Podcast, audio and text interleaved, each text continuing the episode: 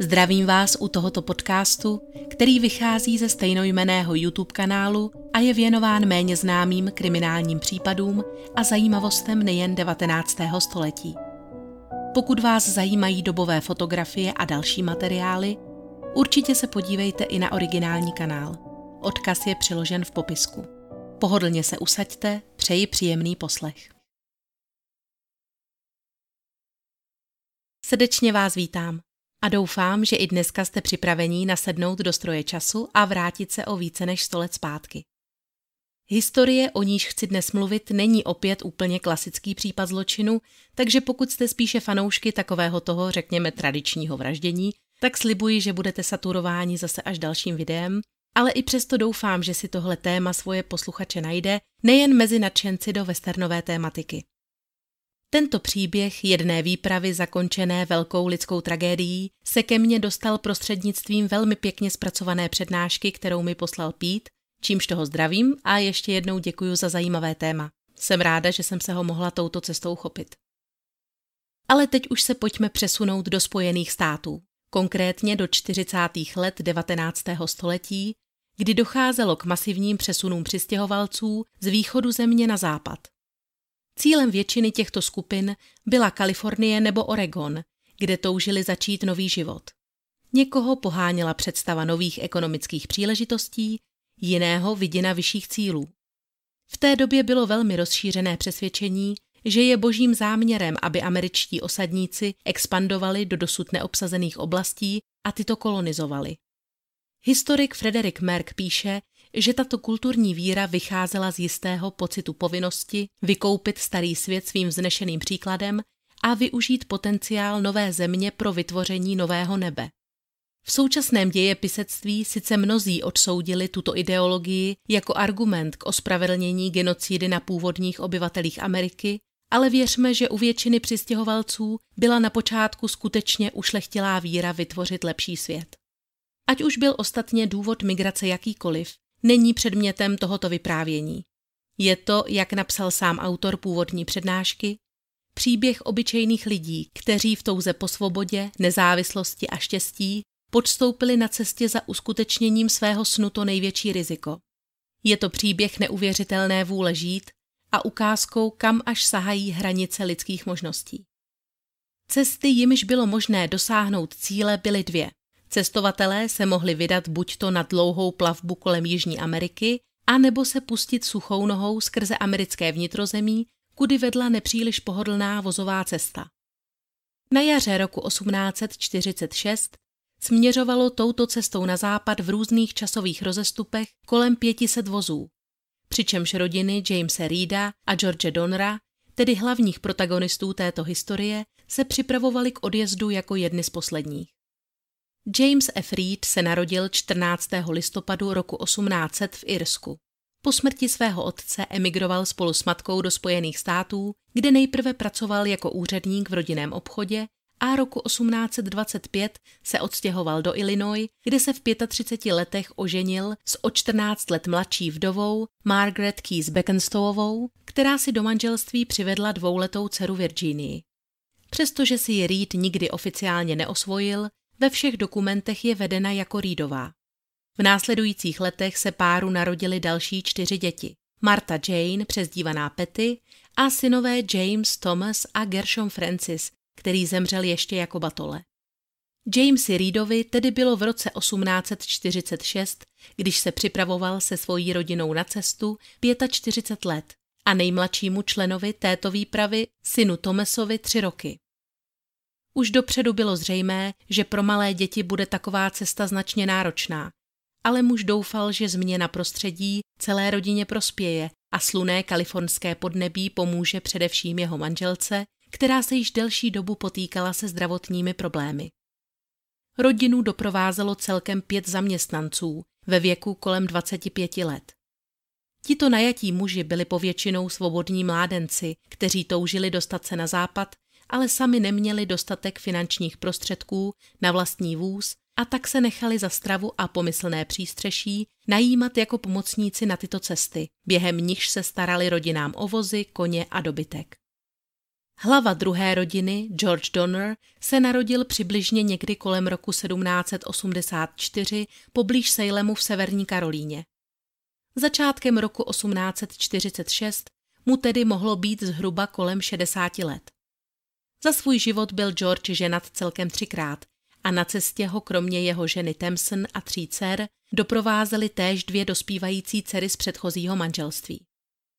Ke karavaně se připojil i jeho bratr Jacob se svojí rodinou, manželkou Elizabeth, pěti vlastními dětmi a dvěma nevlastními syny. Jedna z dcer George Donra Eliza, pro níž byl odjezd z domova jednou z prvních vzpomínek vůbec, později napsala. Členové naší rodiny pracovali na balení a přípravách již od úsvitu. My děti jsme byli oblečené do cestovních šatů a jak balení pokračovalo, často jsme vykukovali z okna na tři velké bílé vozy, které stály na našem dvoře. V prvním byly uložené věci, se kterými se nemělo manipulovat až do konce cesty. V druhém bylo šatstvo, nářadí, plachty, kotlíky, deky a vše, co bylo nutné k dlouhodobému táboření. Třetí vůz sloužil jako náš dům na kolech. V zadní části měl připevněné krmné boxy pro naše kobily Fanny a Margaret, které šly uvázané za vozem. Každý vůz stáhlo troj spřeží mohutných volů. Popoledni byl na cestu připravený i poslední vůz. Všichni naši známí a rodina se shromáždili na našem dvoře, aby se s námi rozloučili. Když jsme projížděli naší bránou, podívala jsem se na maminku a spatřila v jejich očích slzy. Přitiskla jsem se k ní a seděla jsem tak tiše, že jsem za chvíli usnula. Konec citace. Před odjezdem z města Independence, odkud vyrážela většina výprav, se obě rodiny připojily k početnější karavaně, která čítala zhruba 50 vozů a během cesty se připojovali další osadníci. Byla to vdova Marfiová se svými dětmi a její dvě dospělé dcery s rodinami, manželé Brínovi, které kromě jejich sedmi dětí doprovázel i soused pan Dolen, manželé Ediovi se dvěma dětmi, pan Louis Keseberg z Německa s těhotnou manželkou a dcerou a manželé Wolfingrovi, s nimiž cestoval jejich voska a dva muži. Většina karavan se držela ověřené oregonské cesty, která vedla přes prérie současné Nebrasky mezi horskými masivy Wyomingu a Idaha až k vysněnému Oregonu. Absolvovat takovou trasu na vozech při 25 kilometrech za den zabralo s ohledem na okolnosti 4 až 6 měsíců. Rodiny před sebou tedy měly dlouhou a náročnou cestu. Existovala ale ještě jedna varianta, kterou představil roku 1845 na stránkách své příručky pro emigranty putující do Oregonu a Kalifornie cestovatel Lansford Hastings. Hastings byl původně právník, Ambice jej ale přiměly ve 40.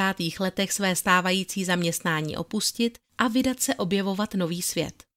Po zkušenostech dospěl k názoru, že cestu do Kalifornie by bylo možné zásadním způsobem zkrátit, pokud by se cestovatelé nedrželi oregonské cesty, ale využili alternativní trasu vedoucí skrz Velkou kotlinu, Wasatch Range a Velkou solnou poušť. Muž předpokládal, že tato cesta bude podobně schůdná jako ta standardní oregonská a pokud by tomu tak skutečně bylo, představovala by velkou časovou úsporu. Měla jen jediný háček. Hastings touto zkratkou sám prošel teprve až rok po vydání své cestovatelské příručky, tedy začátkem roku 1846. A přestože před ním tuto trasu absolvoval ještě jeden muž, ani jeden z nich necestoval z vozy, což samozřejmě představovalo zásadní rozdíl oproti karavaně tvořené několika desítkami vozů tažených voly a mulami. Hastings byl ale o výhodnosti svého nápadu natolik přesvědčen, že přemlouval osadníky, kteří projížděli kolem, aby se otočili raději na jich a využili jeho trasu. Vyslal dokonce jezdecký oddíl s dopisy určenými cestovatelům, které je informovali o této zkratce do Kalifornie. Nebyla v tom žádná zlá vůle, naopak úmysl imigrantům pomoci absolvovat strastiplnou cestu snáze, avšak Hastings netušil, jaké bude mít jeho snažení v tomto případě následky. Tyto dopisy se 12. června dostaly i do rukou Jamesa Reeda a George Donra a představa časové úspory muže nadchla a přesvědčila. Zatímco většina karavany se 20. června rozhodla pokračovat osvědčenou trasou, Ostatní rodiny, v čele s Reedovými a Donrovými, se oddělili od zbytku skupiny a vydali se novou cestou. Každá karavana měla svého přirozeného vůdce a poté, co došlo k rozdělení obou skupin, padla volba na George Donra, který si získal autoritu ostatních svým pevným charakterem a dosavadními zkušenostmi. Z cestování v horách však bohužel doposud žádnou zkušenost neměl, což se později ukázalo být zásadní. Tato menší skupina směřovala nejprve do pevnosti kapitána Jima Bridgera, kde na ně měl čekat sám iniciátor této zkratky Lansford Hastings, který přislíbil osadníky na cestě doprovázet. Když však dorazili 27. června na příslušné místo, muž byl již pryč. Odjel nedlouho před nimi v čele jiné karavany. To bylo pro skupinu George Donra velkým rozčarováním a zklamáním, protože spoléhali na zkušenosti muže, který jako jediný tuto cestu znal a dokázal se domluvit i s původními obyvateli. Hastings jim zde alespoň zanechal vzkaz. V něm cestovatele ujišťoval, že tato trasa je naprosto bezpečná. Cesta je dobře viditelná, terén schůdný a ve výsledku ušetří 560 kilometrů, tedy přibližně přes 20 dní cesty. Nebylo tedy zdánlivě čeho se obávat. Opačného názoru byl ale novinář Edwin Bryant, který měl též informace, že se rodiny chystají touto zkratkou vydat a zanechal zde pro ně vzkaz naprosto opačného vyznění. Vyjádřil se v něm skepticky vůči tomu, že by skupina na těžkých vozech s tolika malými dětmi mohla náročnou trasu vůbec zvládnout a důrazně jim doporučoval, aby se drželi raději osvědčené cesty. Tento dopis však George Donner nikdy neviděl a jak uvedl sám Bryant ve svém deníku, podíl na tom mohl mít i velitel Jim Bridger, kterému se ze strategických důvodů hodilo, aby cestovatelé využívali raději tuto zkratku směřující z jeho pevnosti. Ať už to bylo jakkoliv, to, že se varování k výpravě nedostalo a její členové plně spoléhali na ubezpečení Lansforda Hastingse, bylo osudovou chybou. A ozývaly se další hlasy, které tento odvážný plán spochybňovaly. Tvrdili, že Hastings nemá přesné informace a že vozy nemohou některými úseky této stezky projet. Donner a jeho lidé ale na tyto zvěsti nedali. Věřili, že při dobrém tempu by mohli dříve nebo později dohonit karavanu před nimi a přidat se k ní. V pevnosti se k ním připojil ještě William McCutcheon s manželkou a dcerou a 16-letý mladík John Baptist Trudeau z Nového Mexika, který tvrdil, že se v terénu i mezi místními původními obyvateli dobře vyzná.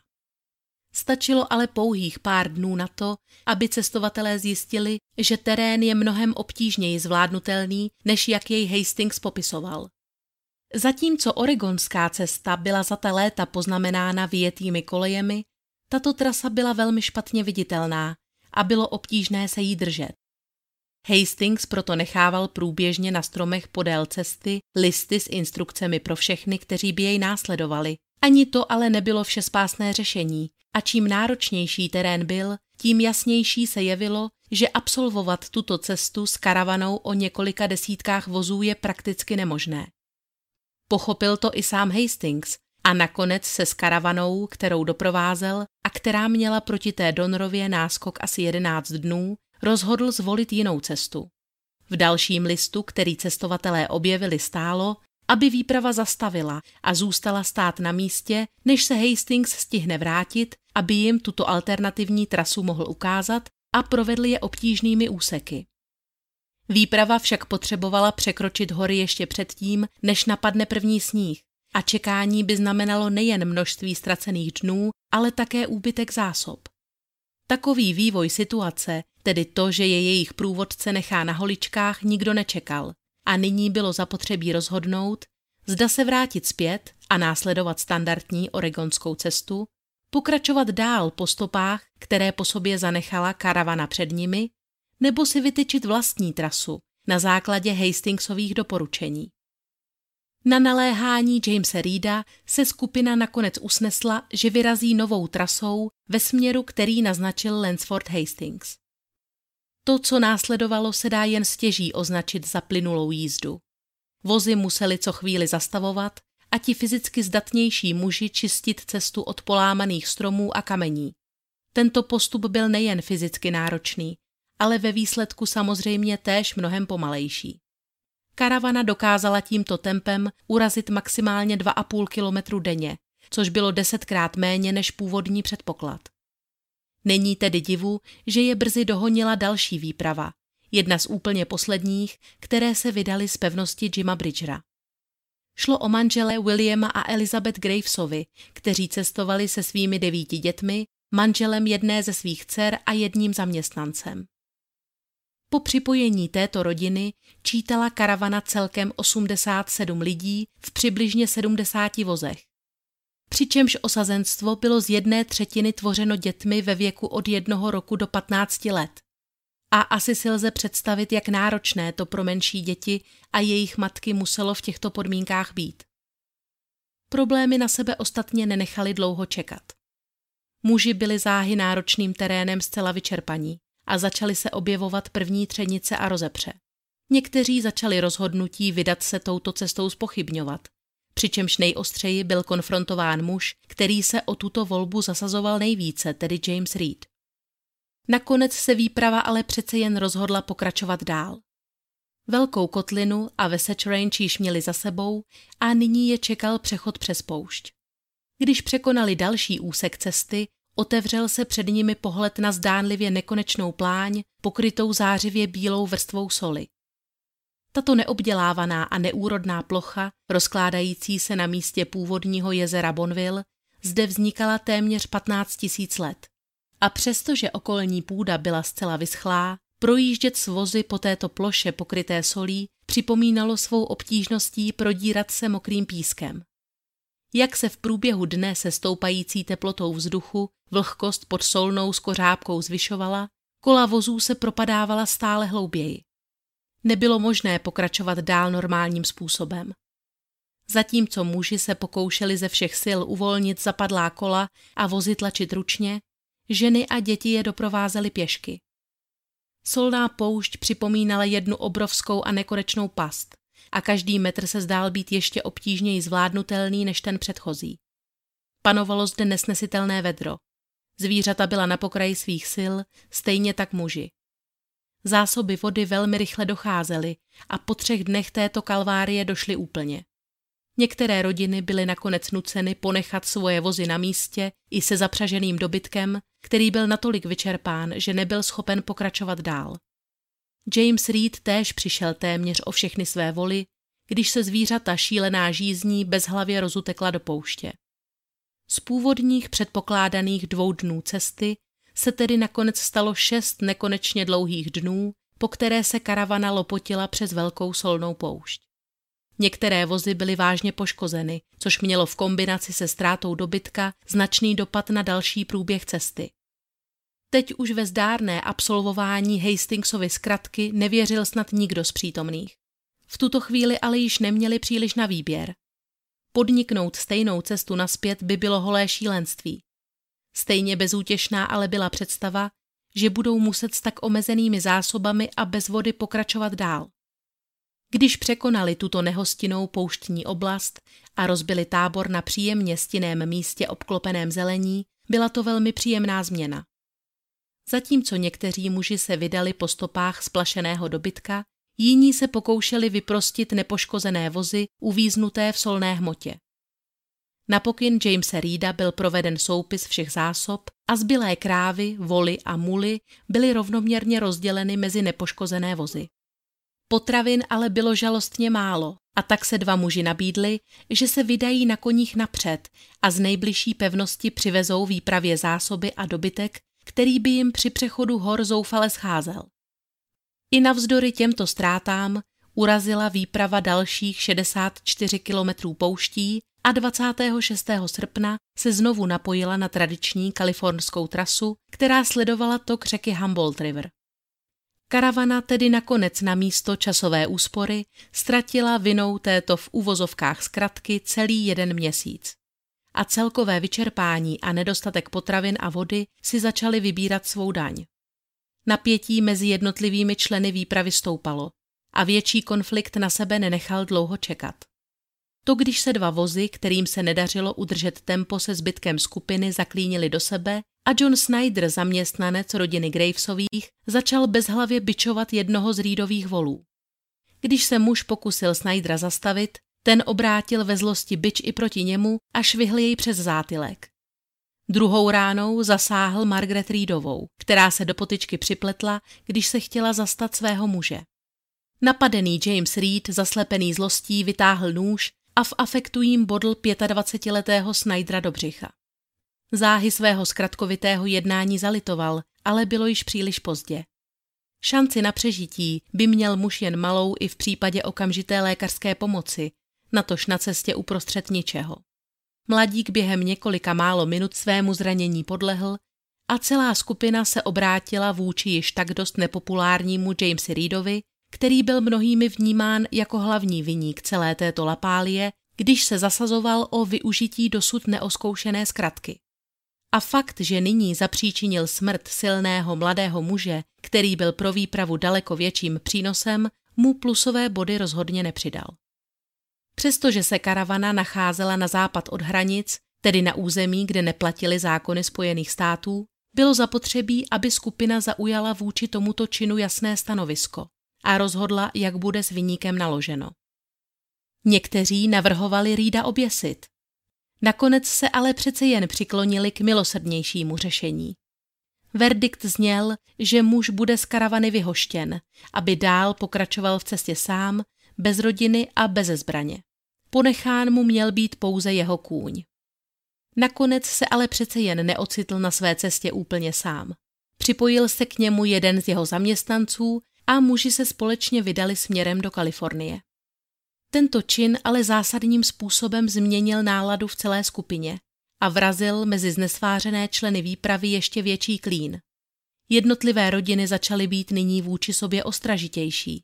Každý se staral především sám o sebe a pro vzájemnou pomoc nebo solidaritu již nezbývalo místo. Dobytek byl navíc čím dál vyčerpanější. Trávy bylo po cestě málo a většina lidí se nakonec rozhodla pokračovat vedle vozů po svých, aby vyhladovělým zvířatům alespoň trochu ulehčila. Ne každý byl ale schopen absolvovat náročnou cestu pěšky. Téměř sedmdesátiletému panu Hardcoopovi, muži, který cestoval společně s manželi Kesebergovými, se na takovou túru již nedostávalo sil. Přesto byl svým společníkem nemilosrdně vykázán z vozu a po několika dnech, kdy mu nohy otekly již natolik, že nebyl schopen pokračovat dál, spočinul naprosto vyčerpán u nedalekého potoka. Ačkoliv se ozývaly hlasy, aby se pro starého muže výprava vrátila, většině byl jeho osud lhostejný. Nepředstavoval s ohledem na svůj věk pro skupinu žádný přínos. Naopak jen nežádoucí spotřebu již tak dost stenčených zásob potravin. Toto téměř jednohlasné rozhodnutí pomyslně podepsalo pro pana Hardcoopa rozsudek smrti. Nebyl to ale jen obtížně schůdný terén a nedostatek zásob, jimiž byla výprava sužována. Další zásadní překážku na cestě představovaly nájezdy původních obyvatel, konkrétně kmene Pajutů, kteří výpravu pronásledovali a postupně ukrajovali z jejich malého stáda.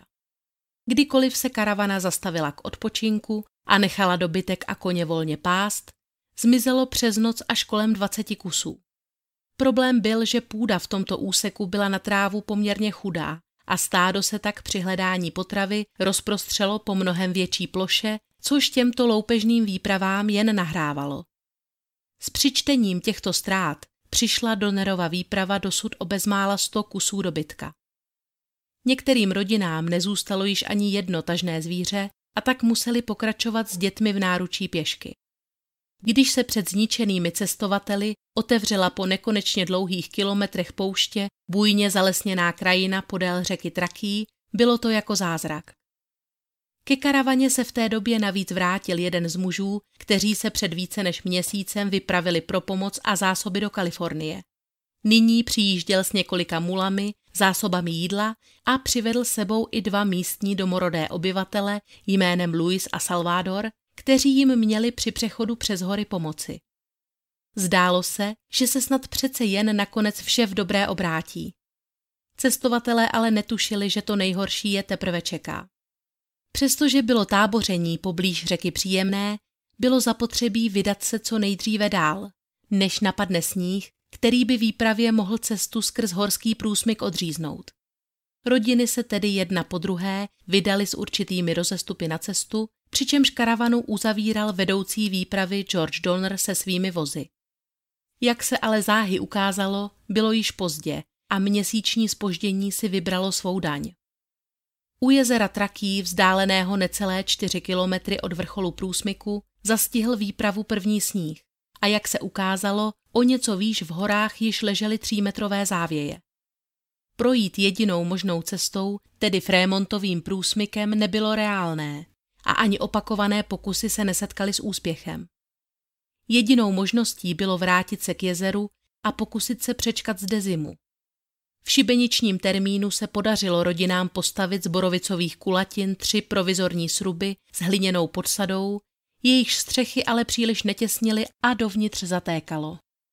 Musely být proto ještě pokryty vrstvou kůží a kožešin zatížených kameny. Tři sruby ale zdaleka nestačily pro všech 60 členů výpravy.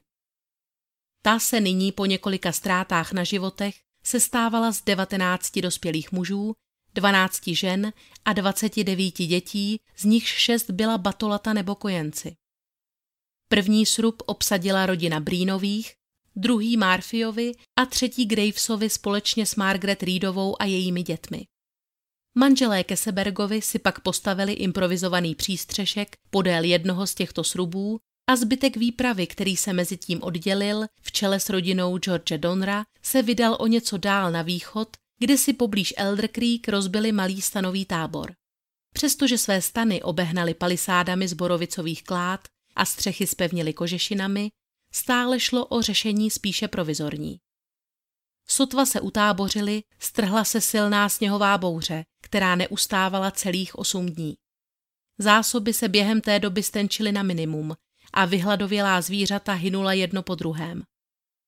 Fakt, že začalo mrznout, také příliš nepřidal, ale osadníci mohli alespoň využít nízkých teplot k uložení mrtvého dobytka k pozdější konzumaci. Nikdo z této výpravy nebyl rodilý lovec ani rybář a největším úspěchem bylo, když se Williamovi Edimu podařilo ulovit medvěda. Tím si ale cestovatelé svou drobnou dávku štěstí zřejmě vybrali. Nedostatek potravin brzy způsobil, že ti šťastnější, kterým přece jen nějaké zásoby zůstaly, začali využívat situace ve svůj prospěch vůči ostatním.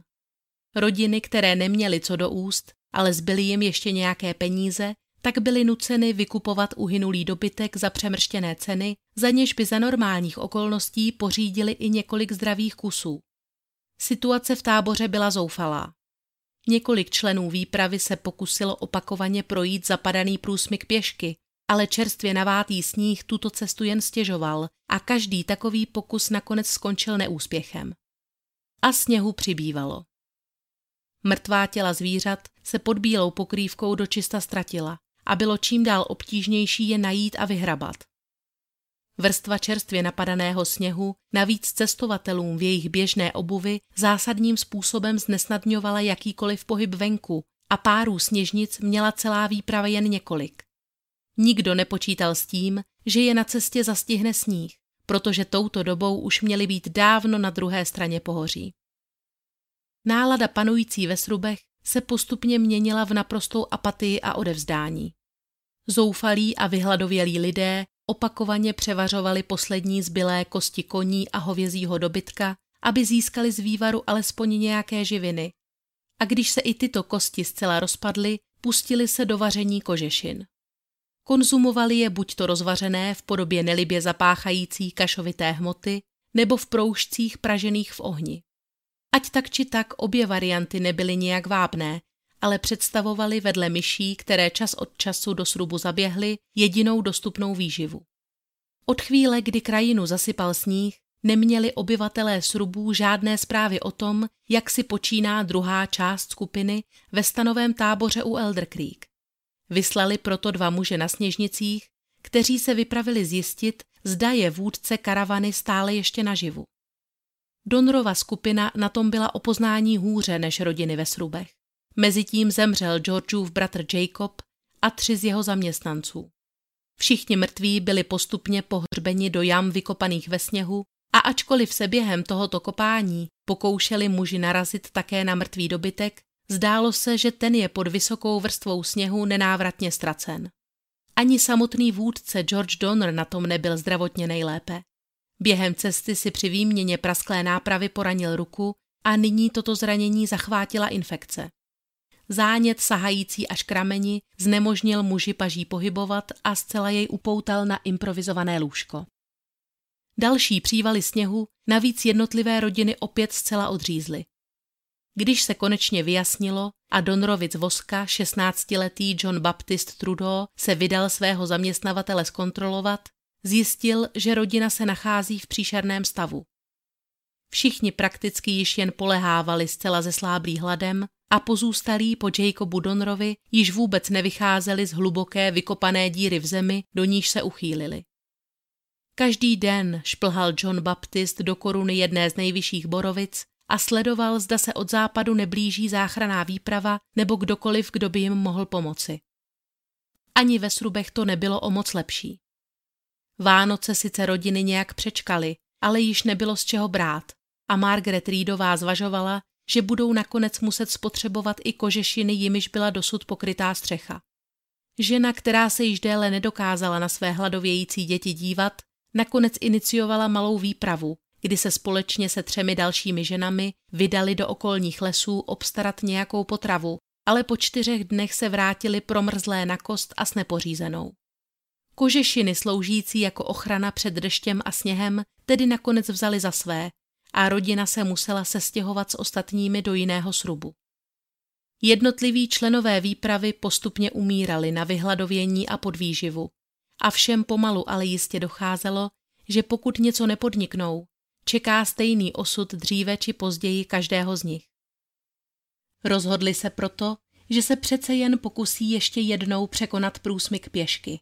Protože sněžnic bylo pro větší výpravu málo, vyrobili si 14 dalších párů ze zbytku kožešin a řemenů, pobalili vše, co jim ještě zůstalo a dalo se využít jako potrava, nějaké přikrývky a zbraně a skupina sestávající z devíti dospělých mužů, jednoho dospívajícího chlapce a pěti žen se vydala na cestu. Po celou dobu hustě sněžilo a ve vyšších oblastech dosahovala sněhová pokrývka až 4 metrů. Nebýt těchto provizorně vyrobených sněžnic, které se sice ukázaly být značně nepohodlné, avšak při náročném stoupání ve sněhu mimořádně efektivní, jen stěží by dokázali takovým terénem vůbec projít. Třicetiletý Charles Stanton, muž, který prve absolvoval cestu do Kalifornie a zpět, aby ostatním zajistil další zásoby, však začal brzy za ostatními zaostávat. Ve sněhové vánici téměř přišel o zrak a brzy se přihlásila o slovo i horečka. Nějakou dobu se mu sice dařilo výpravu stíhat a dorazit vždy se spožděním na místo, kde se utábořili, ale rychle mu docházely síly. Svůj poslední příslip, že zbytek výpravy dožene jen co se trochu zotaví, již nedodržel. Když se toho večera neobjevil v nově rozbitém táboře, nikdo již neměl sílu se pro něj vracet. Někteří navrhovali, aby se skupina raději vrátila do hlavního tábora u jezera. To ale její nejmenovaný vůdce William Eddy, který v táboře zanechal svou ženu a děti, odmítl. Souhlasili s ním i ženy, které se vyjádřily, že raději zahynou ve sněhové bouři vysoko v horách, než aby museli znovu poslouchat nářek svých hladovějících dětí. Největším problémem ale bylo, že se skupina nedokázala ve sněhové vánici, která neustávala orientovat a několik dní tak jen bezcílně bloudili v horách. Tehdy poprvé zazněl návrh, aby se někdo z nich dobrovolně obětoval a poskytl své tělo pro přežití ostatních. Zpočátku šílený nápad se ve světle stávajících okolností začal v myslích zbídačených a vyhladovělých lidí jevit čím dál racionálnějším. Nikdo se ale samozřejmě k tomuto účelu dobrovolně nehlásil a tak začaly padat nejrůznější návrhy, jak tuto oběť vybrat. Uvažovalo se o souboji i náhodné volbě losem. William Eddy navrhl, aby zkrátka počkali, až někdo z nich padne vysílením. Jejich dilema nakonec vyřešil osud sám, když jeden z mužů umrzl u vyhasínajícího ohně. Ani 57-letý Franklin Graves na tom nebyl příliš dobře a vědom si svého osudu nechal si v posledních chvílích zavolat svoje dcery Mary a Sáru a ubezpečil je, že je naprosto v pořádku, pokud ve snaze o přežití využije skupina jeho vlastního masa. Žádal ostatní, aby odhodili zábrany a nezdráhali se využít jediné možnosti, jak se nasytit, i s ohledem na ty, kteří zůstali v táboře u jezera a zatím marně čekali na záchranu. Když před půlnocí zemřel, nálada, která zavládla ve skupině, byla tísnivá. Patrick Dolan, který emočně neunesl tíhu celé situace, začal naříkat a křičet. Načež se svlékl a vyběhl bezcílně do lesa. Když se o chvíli později vrátil, byl promrzlý na kost a do několika hodin zemřel.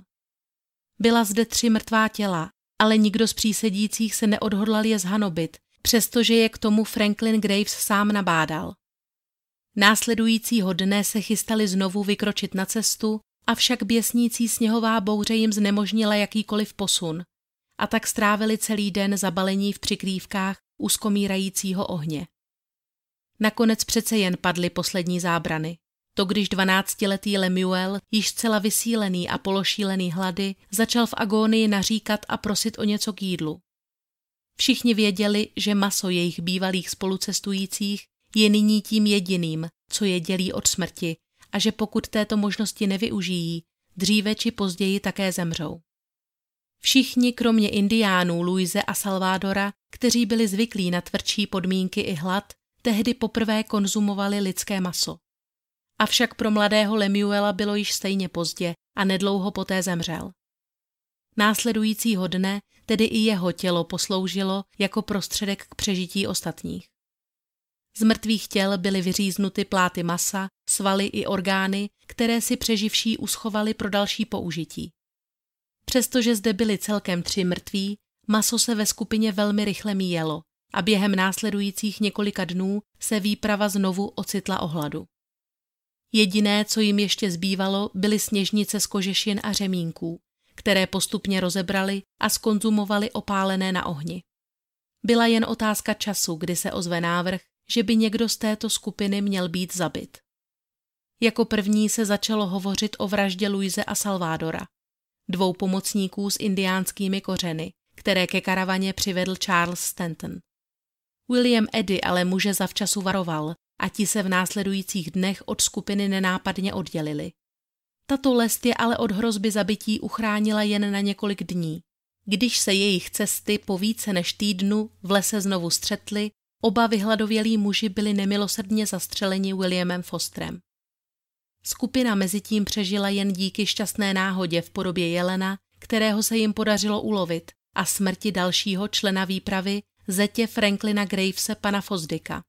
On i zvíře již byli mezitím takřka beze zbytku skonzumováni a hlad se opět přihlásil o slovo. Byl to již téměř měsíc, co se tato skupinka oddělila od hlavního tábora u jezera a vypravila se na cestu, během níž byli její členové na místo sehnání pomoci sami nuceni bojovat o holý život.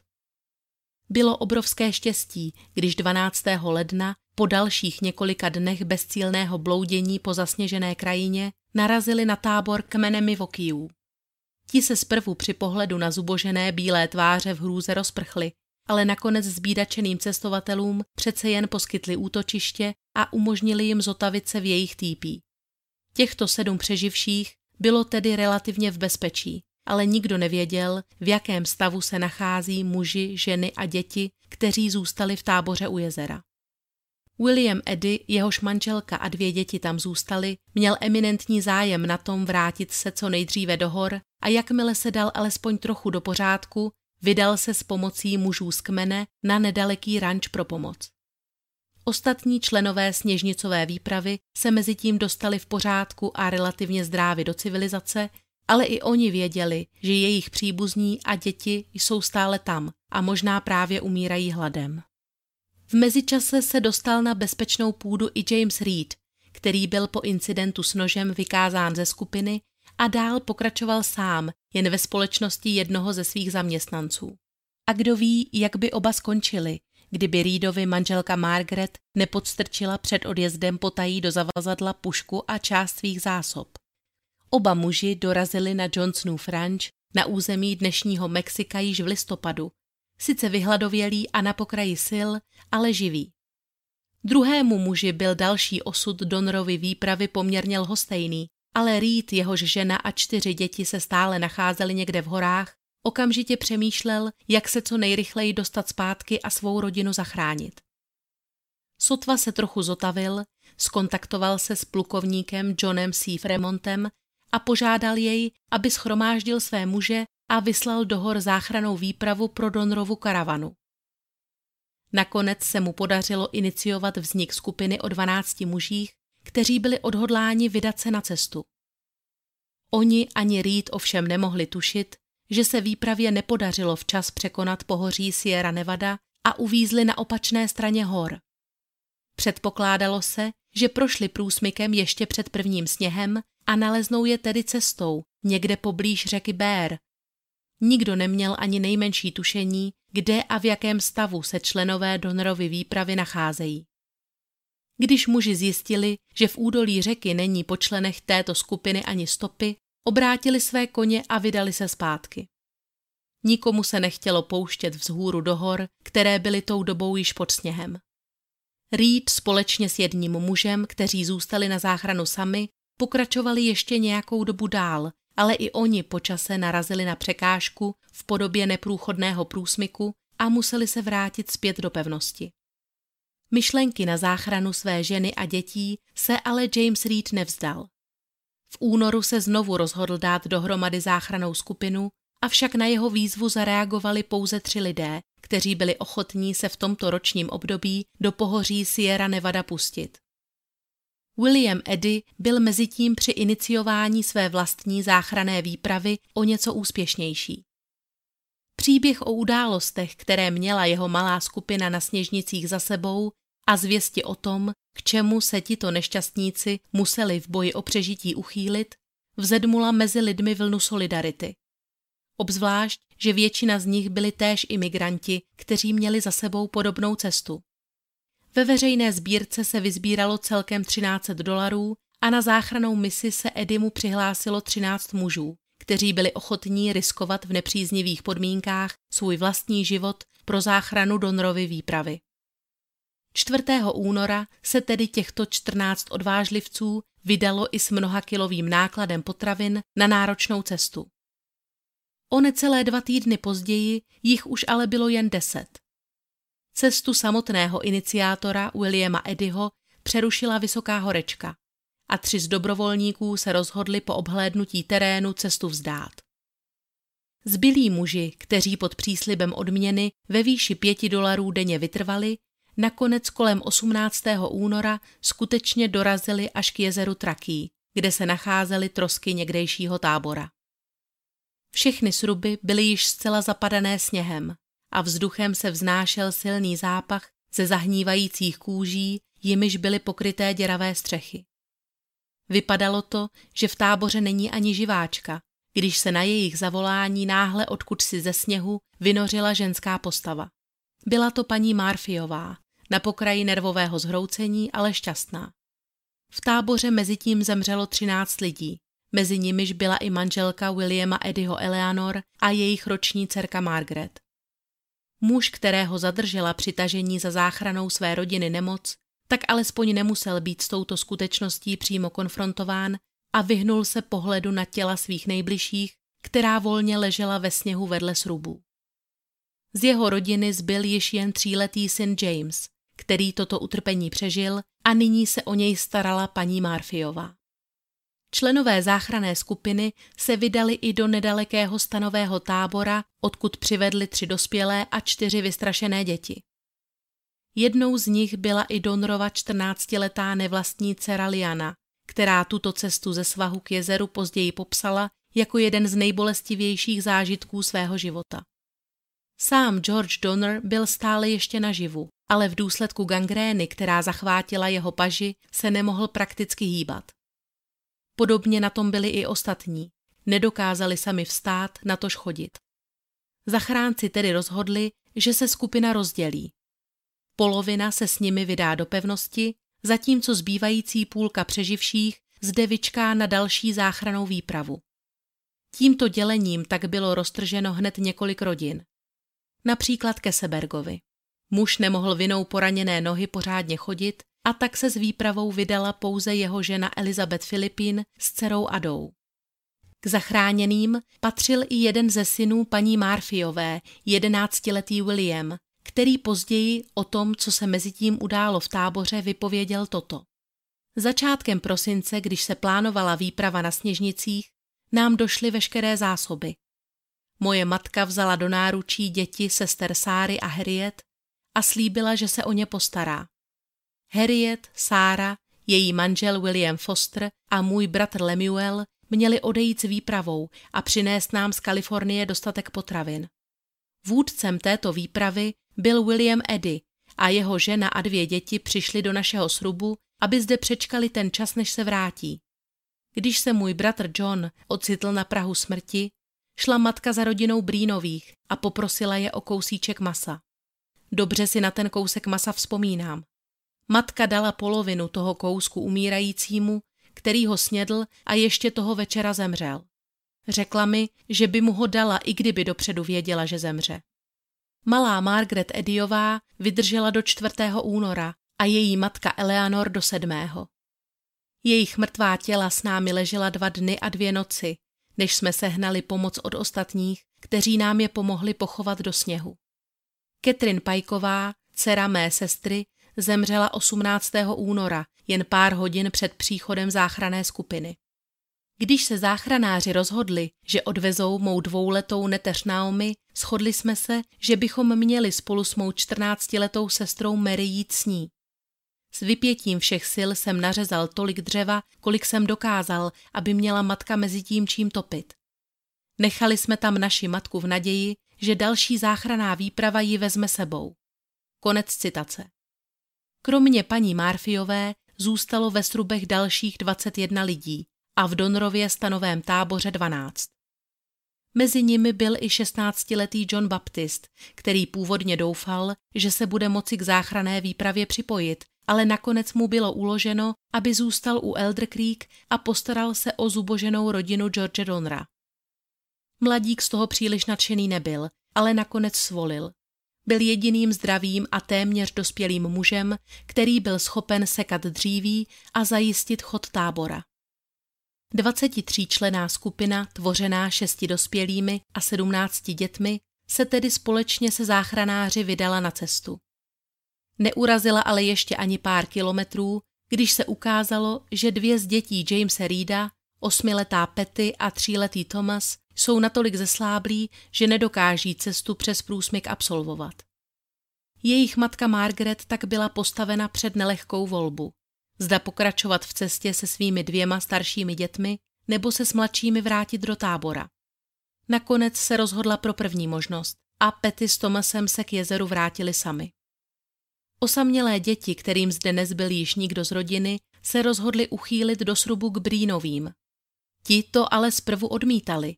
Přestože dvě jejich děti odjeli s první záchranou výpravou, stále zde zbývalo pět dalších hladových krků.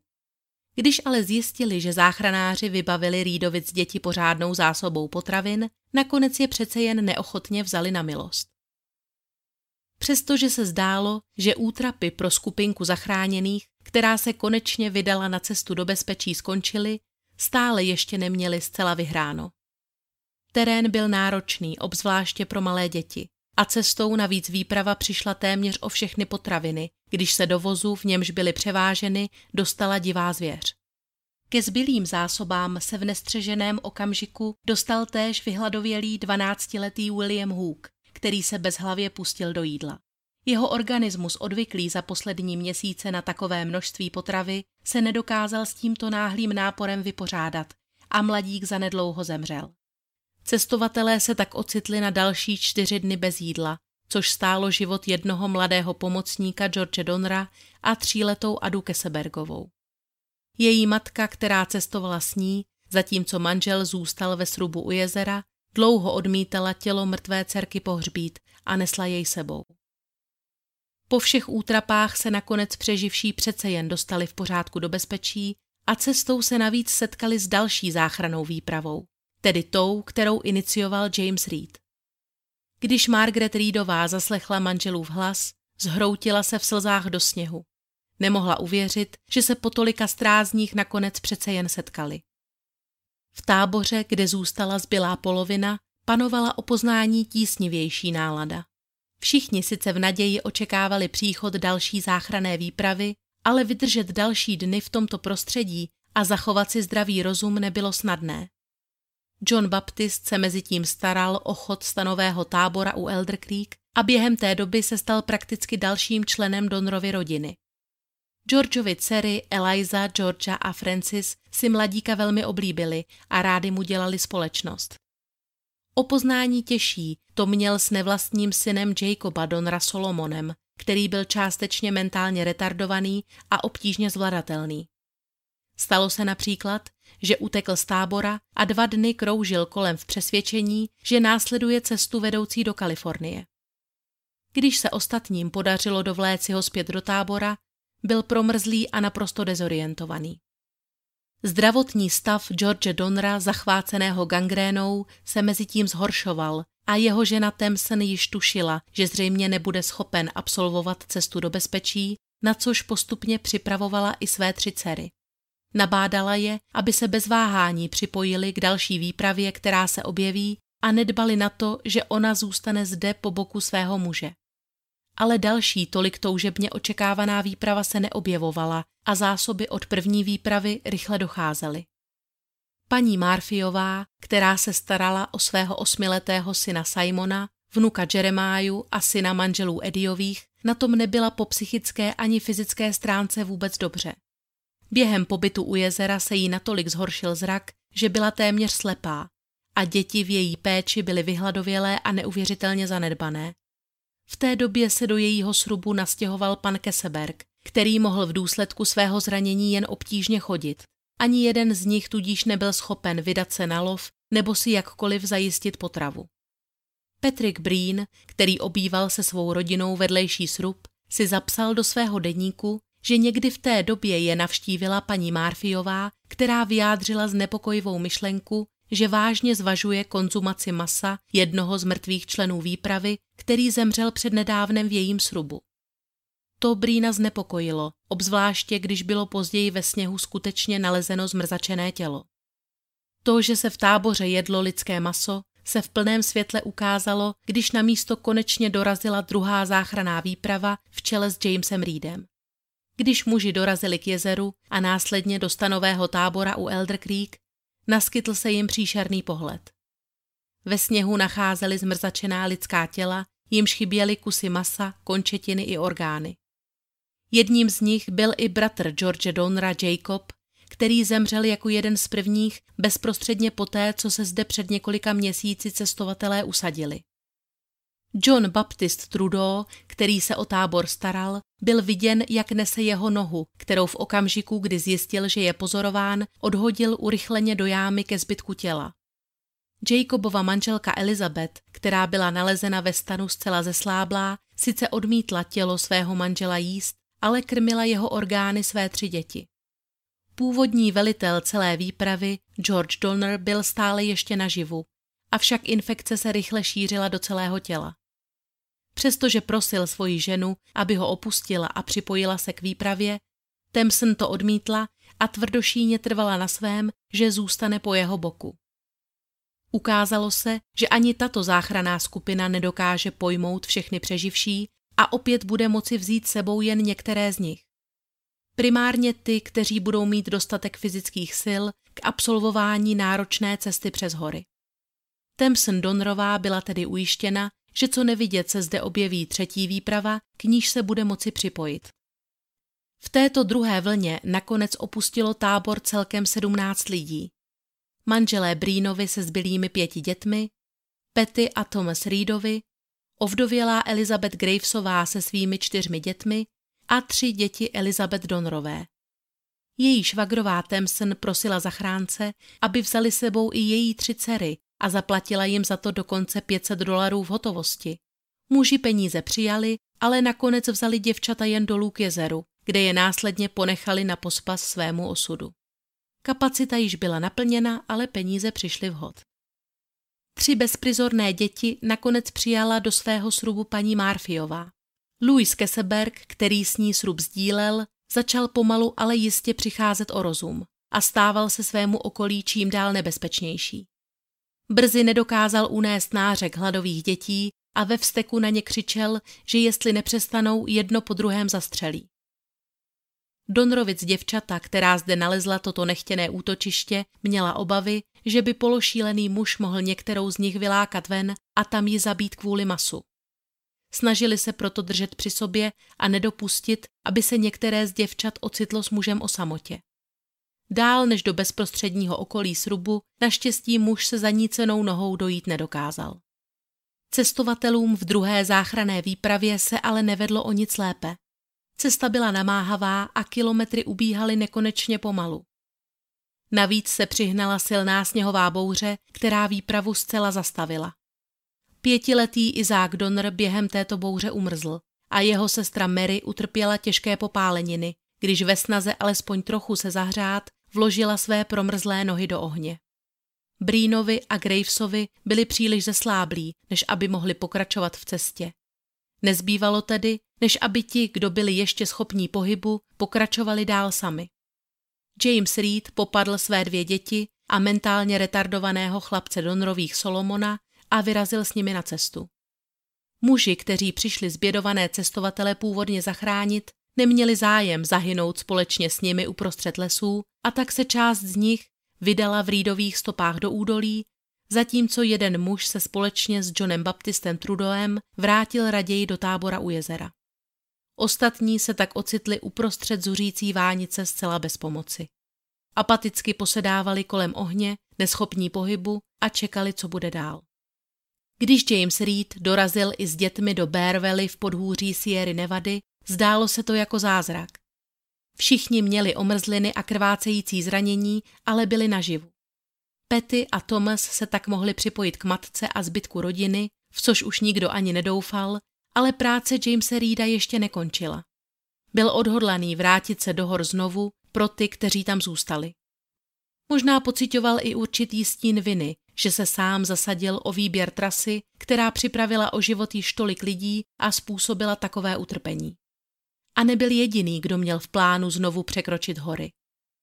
V Bear Valley se setkal s Williamem Edim, jemuž poprvé zamezila v cestě horečka, ale nyní byl připraven vypravit se pro svého tříletého synka Jamese, který mu jako jediný zůstal. Dalším člověkem, který přežil výpravu na sněžnicích a čekal na svou příležitost, byl William Foster.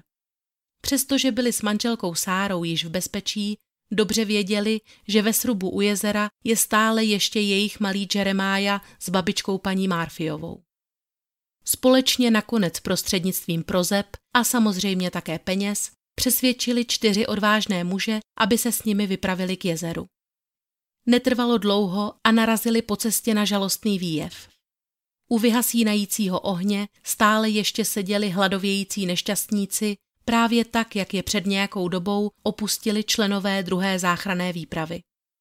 Snad již ani nedoufali, že se vůbec ještě někdy dočkají pomoci. A neuvěřitelné bylo, že kromě 45-leté paní Gravesové a jednoho z jejich synů, kteří podlehli zimě a hladu, byli ostatní stále ještě naživu, k čemuž, jak se později ukázalo, značně přispělo i to, že se i tato zbíračená skupina dopustila kanibalismu. Děti paní Gravesové si nikdy neodpustili, že se v boji o holý život museli uchýlit ke konzumaci těla své matky. Přestože byl zbytek skupiny stále naživu, nevypadalo to ale, že by byli schopni absolvovat cestu náročným terénem, ba se vůbec hýbat. Již při první cestě byli děti i dospělí značně zesláblí, natož po dalších strávených týdnech v mrazu a s minimem potravy. Členové třetí záchrané výpravy se tedy rozhodli jednat pragmaticky. Vybrali mezi všemi dvě děti, které se nacházely v rámci možností v nejlepším fyzickém stavu a zdálo se, že by mohli náročný sestup vydržet a s těmi se vypravili na cestu zpět do údolí. William Foster společně s Edim pak pokračovali dál k jezeru. Byl tu ale ještě jeden muž, který odmítl připustit, aby nechali zbytek skupiny jen tak zemřít v lese. Přestože jej ostatní muži opustili, John Stark sám pomohl postupně všem devíti zbývajícím přeživším dostat se v pořádku do bezpečí a zapsal se tak navždy jako jeden z hrdinů v této tragédii. Když Foster s Edim konečně vstoupili 14. března na půdu tábora na břehu jezera Traký, čekalo je nemilé přivítání. Tchýně pana Fostra paní Marfiová mužům oznámila, že obě jejich děti, o které se do té doby starala, mezi tím zemřely. Naživu zůstal pouze její osmiletý syn Simon. Ona sama se nacházela v natolik žalostném stavu, že se nezdálo, že by byla vůbec schopná tábor opustit. A podobně na tom byl i pan Keseberg, jehož rána na patě se nelepšila a dokázal ujít sotva pár kroků. Ani zdravotní stav George Donra neseznal žádných výraznějších zlepšení a manželka jeho bratra Elizabeth mezitím zemřela. Po mladém Trudoovi, který opustil druhou záchranou výpravu a vrátil se k jezeru, nebylo nikdy ani stopy, takže jedinými lidmi, kteří mohli tábor opustit, byla Temson Donrová, její tři dcery a Simon Murphy. Jenže paní Donrová byla neústupná a trvala na tom, že svého manžela za žádnou cenu neopustí. Jejím přesvědčením neotřásla ani informace, že tato výprava je pravděpodobně poslední a pokud se k ní nepřipojí, již nebude mít šanci vrátit se do civilizace. Nepomáhal ani nářek a prozby jejich dcer, které se snažili matku zlomit a přesvědčit k návratu. Temson byla odhodlaná zůstat zde společně se svým mužem až do poslední chvíle. Jediné, o co žádala, bylo, aby byly zachráněny její dcery. Foster a Eddie, kteří přislíbili, že se o dívky postarají, se tedy vypravili na cestu. Nicméně zasněžená stezka k průsmyku byla pro takto malé děti velmi náročná. Muži je museli nést a slibovat jim hory doly, jen aby ušli alespoň kousek a nezastavovali se. Nikoho nepřekvapilo, když cestou narazili na Johna Baptistu, který již před nějakou dobou tábor opustil a nechal rodinu Donrových svému osudu. Děvčata mu to za zlé neměla. Naopak byla ráda, že vidí svého oblíbence a jeho přítomnost je motivovala k větším výkonům. Poměrně svižným tempem nakonec v pořádku dorazili do usedlosti Mule Springs, kam postupně přicházeli i přeživší Brínovi zachránění Johnem Starkem. Když se všichni dostatečně zotavili a občerstvili, vydali se na koních dál dolů do údolí. Během následujících týdnů byly za zbylými nešťastníky vyslány ještě dvě další výpravy. Donrovic dcery zatím marně čekali, kdy se vrátí jejich rodiče. Stále věřili, že se otec nakonec uzdraví a společně s matkou je záchranáři přivedou do bezpečí. To se však nedělo. Nikdo ostatně nepředpokládal, že by tou dobou mohl být někdo v táboře u jezera ještě naživu. Když se 10. dubna vypravil do hor kapitán Thomas Fallon se svými šesti muži, nikdo z nich nečekal, že by kromě majetku, který tam cestovatelé zanechali, mohli nalézt cokoliv jiného. Protože tragédie za sebou zanechala mnoho osiřelých dětí a ovdovělých žen, zvažovalo se, že by cenější předměty z tábora mohly být vydraženy a výtěžek spolu s nalezenými penězi předán pozůstalým. Nejprve dorazili Felonovi muži do stanového tábora u Elder Creek. George Donner byl zjevně již nějakou dobu po smrti. Jeho tělo, ukryté pod plachtou, nalezli v jednom ze schátralých přístřežků. Zřejmě jej přikryla jeho žena, ale po Thompson Donrové nebylo v okolí vidu ani slechu. Když skupina dorazila ke srubům u jezera, zůstali muži strnulí šokem. V táboře byl stále ještě někdo naživu. Louis Kesseberg, který zde strávil více než měsíc, zcela sám obklopen mrtvými těly. Přesto všechno byl schopen ještě relativně střízlivého úsudku, když vyprávěl mužům, co se po odjezdu třetí záchrané skupiny odehrálo. Zhruba do týdne zemřela paní Marfiová a o několik dalších týdnů později se u jeho srubu objevila paní Donrová. Byla prý celá promáčená a zmatená. Rozhazovala rukama a vykřikovala, že musí vidět své děti. Keseberg ji pozval do svého srubu, kde mu svěřila, kam ukryla všechny své poslední úspory a požádala jej, aby v případě, že přežije, předal tyto peníze jejím dcerám. Poté odešla ven, zřejmě připravená vydat se po manželově smrti na cestu sama, ale nohy jí vypovídali službu. Ještě na Prahu Kesebergova srubu se zhroutila k zemi a do rána zemřela. Alespoň taková byla verze posledního přeživšího. Kapitán Fellen si ale její pravdivostí až tak jistý nebyl. Ve srubu byl nalezen hrnec plný lidského masa, zbraně, šperky a hotovost. Přestože to vypadalo, že muž je prakticky nepohyblivý, Ukázalo se, že po smrti paní Donrové se dokulhal až do tábora u Elder Creek, kde pobral, co mohl. Tvrdil sice, že všechny peníze a cenosti vzal za účelem předání pozůstalým dětem, jak přislíbil, ale Felonovi lidé mu nevěřili. Celou tu dobu přežil jen díky tomu, že jedl maso zemřelého tříletého Jamesa Edyho, paní Marfiové a následně i paní Donrové. Proslýchalo se dokonce, že poslední jmenovaná nezemřela přirozenou smrtí, ale Keseberg, který začal být po lidském mase posedlý, ji zabil. Veškerá obvinění proti němu ale byla nakonec stažena. To, co musel zažít v posledních týdnech, jako jediný živý člověk v táboře plném mrtvých těl bylo nepředstavitelné. Zmínky o kanibalismu představovaly pro tehdejší tisk vyslovenou senzaci. Například v článku, který vyšel v kalifornské hvězdě 10. dubna 1847, stálo, cituji, Kosti zemřelých se povalovaly v okolí srubů a stanů. Žena seděla u mrtvého těla svého muže a vyřezávala jeho jazyk. Srdce, které předtím vyjmula, si ugrilovala a snědla. Osadníci se změnili v monstra bažící po lidském mase. Jeden z nich skonzumoval celé čtyřleté dítě. Následujícího dne se pustil do dalšího. Konec citace.